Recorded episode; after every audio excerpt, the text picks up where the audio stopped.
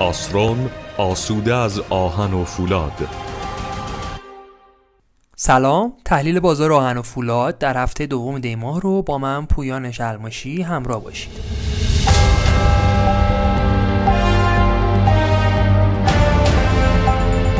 خب چند هفته که با وجود ثابت موندن نرخ ارز قیمت مقاطع فولادی رو به افزایش. با اینکه دلار روی کانال 25000 تومان ثابت مونده قیمت میلگرد نبشی و ناودانی 700 تا 1000 تومان زیاد شده.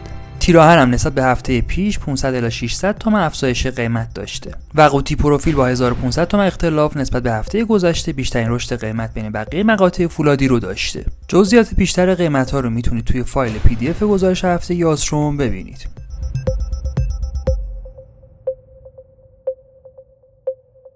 همونطور که مقرر شده بود قرار بود که تولید کننده ها بسته به مقدار شمشی که می‌خرن درصدی از محصولاتشون رو در بورس کالا عرضه کنن عرضه 127 هزار تن مقطع فولادی در بورس کالا با قیمت های نسبتا بالا ادامه داره جوری که حدود 95 درصد این مقدار مورد معامله قرار گرفته.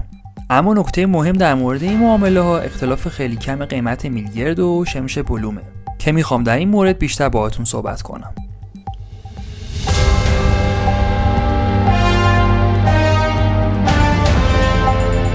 هفته پیش شمش بلوم با قیمت 12870 تومن معامله شد و قیمت میلی 12980 تومن بود. می‌بینید که اختلاف قیمت فقط 110 تومنه علت چیه؟ به نظر می‌رسه هنوز شیوه نامه جدید اونطور که باید جا نیافتاده و باعث آشفتگی بازار آهن و فولاد شده. از سمت دیگه پالسایی که دستگاه نظارتی میدن ذهن تولید کننده و مصرف کننده رو به هم میریزه.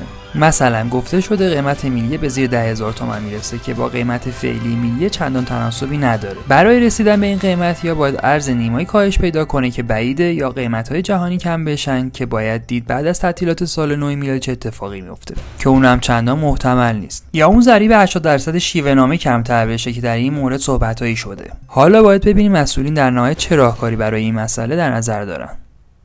پس تا اون موقع و پادکست تحلیل بعدی امیدوارم هفته خوبی پیش روی شما باشه. روزگارتون خوش.